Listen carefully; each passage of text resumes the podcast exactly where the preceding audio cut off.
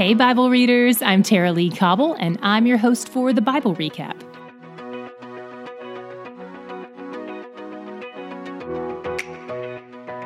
Jeremiah is in prison when we open today's reading. King Zedekiah, the last king of Judah, didn't like some of Jeremiah's prophecies, so he's punishing him. This feels completely irrational to me. Imprisoning the prophet doesn't stop the prophecy from coming true. It's not like Jeremiah was saying he was going to personally overthrow Jerusalem. Anyway, while Jeremiah is there, God gives him a heads up that his cousin is going to try to sell him some land. Then, just like that, his cousin shows up with a deed and Jeremiah follows through. What a boss move. Imagine buying real estate while you're in cell block A. The fact that Jeremiah had access to this kind of money while he was in prison seems to indicate that he was pretty wealthy. The reason that is noteworthy is because he's been coming down pretty hard on the rich in his prophecies. So is he a hypocrite? No. His problem with the rich isn't their bank accounts. Being wealthy isn't a sin. The problem is that they're oppressing people in order to get and stay rich. Jeremiah buys the field and tells his scribe Baruch to put the paperwork in his safe deposit vase because he knows it's going to be 70 years before they're needed. Jeremiah's boldness indicates that he really believes God is going to bring the people back to the land to live on it. This wasn't a financial investment, this was an act of faith. But even Jeremiah is still human, because immediately after this, he's like, God, I know nothing is too hard for you. You've done everything you promised, but I'm struggling with this field purchase. The Babylonians are already in the land I just paid for. I love that Jeremiah takes his questions and his doubts to God. God knows anyway, and he can be trusted to speak truth to our fears and our questions. And here's what God speaks to Jeremiah's fears Behold, I am the Lord, the God of all flesh. Is anything too hard for me? He patiently reminds Jeremiah that the presence of the Babylonians, Chaldeans, is all part of his process, as if he hasn't said it a thousand times already, and as if Jeremiah hasn't said it himself. But we all need reminders. We all need to keep circling back to the truth over and over. One of the big problems with Israel and Judah is that they didn't do that. They were like, yeah, yeah, we know. Now pass the chisel so I can finish whittling this idol. It's good for us to remember the truth of the gospel regularly, to speak it to others and have them speak it to us. So after Jeremiah tells God who God is, God tells Jeremiah who God is. He's the God who will gather his people back to this land and restore their fortunes.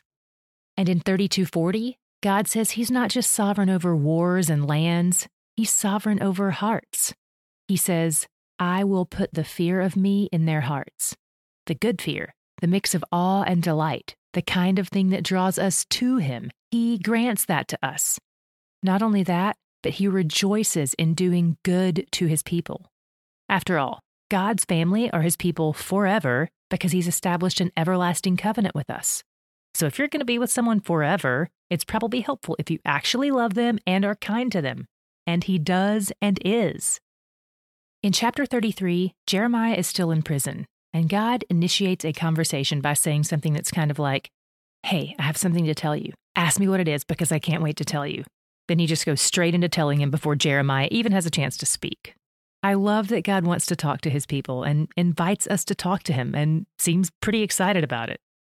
He initiates this conversation with Jeremiah and reminds him again that there will be restoration of Jerusalem, a reversal of everything that's currently happening. It will be emptied out, then filled again. He says someday Jerusalem will have a righteous king and priests, things they haven't had in a long time. We already know Jesus is the king this passage refers to, but for those of us who are part of a faith tradition that doesn't have priests, this may feel a little odd. Here's something that may make it less strange. According to 1 Peter 2 5 through 9, you are a priest, if you're a child of God, that is.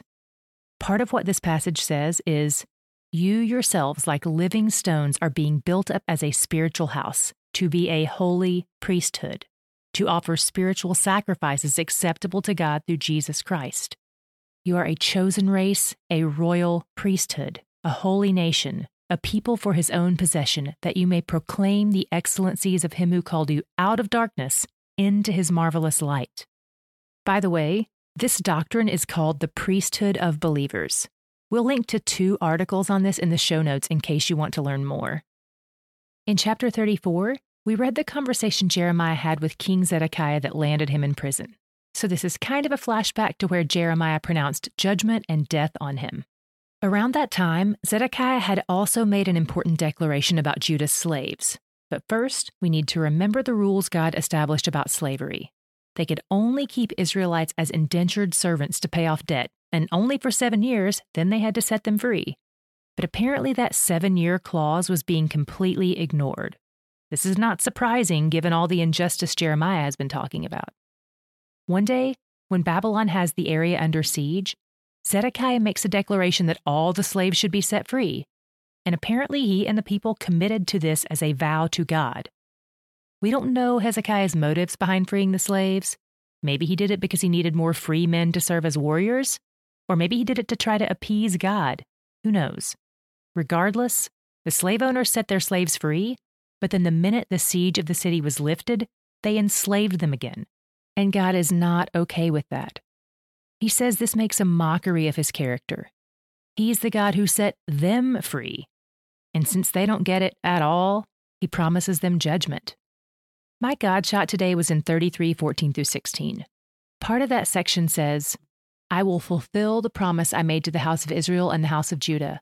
I will cause a righteous branch to spring up for David, and he shall execute justice and righteousness in the land. And this is the name by which it will be called The Lord is our righteousness. We've seen this phrase before on day 225.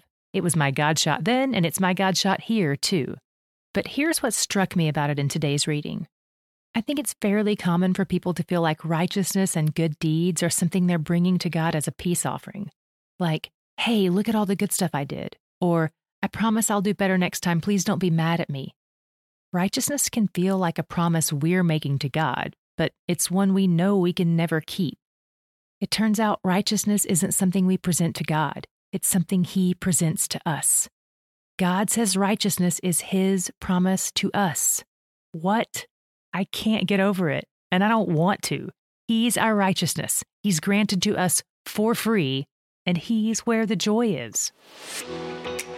Every week, a team of people from D Group International spends over 100 hours putting the Bible recap together for you. Each episode is written and hosted by me, Tara Lee Cobble, and sound engineered by Allison Congdon. Courtney Vaughn handles content management for the podcast and for our Patreon. Callie Summers handles podcast operations, and Joel Smith manages logistics. Landon Wade designed our logo, and Morgan Young makes all those awesome daily images we post on our social media accounts. Those accounts are managed by Sarah Yoakum, and Sissy Shakely runs our Facebook page. Brittany Murray designed the beautiful customized journal that so many of you are using with this plan. If you haven't gotten yours and you want one, visit our website for more info, thebiblerecap.com.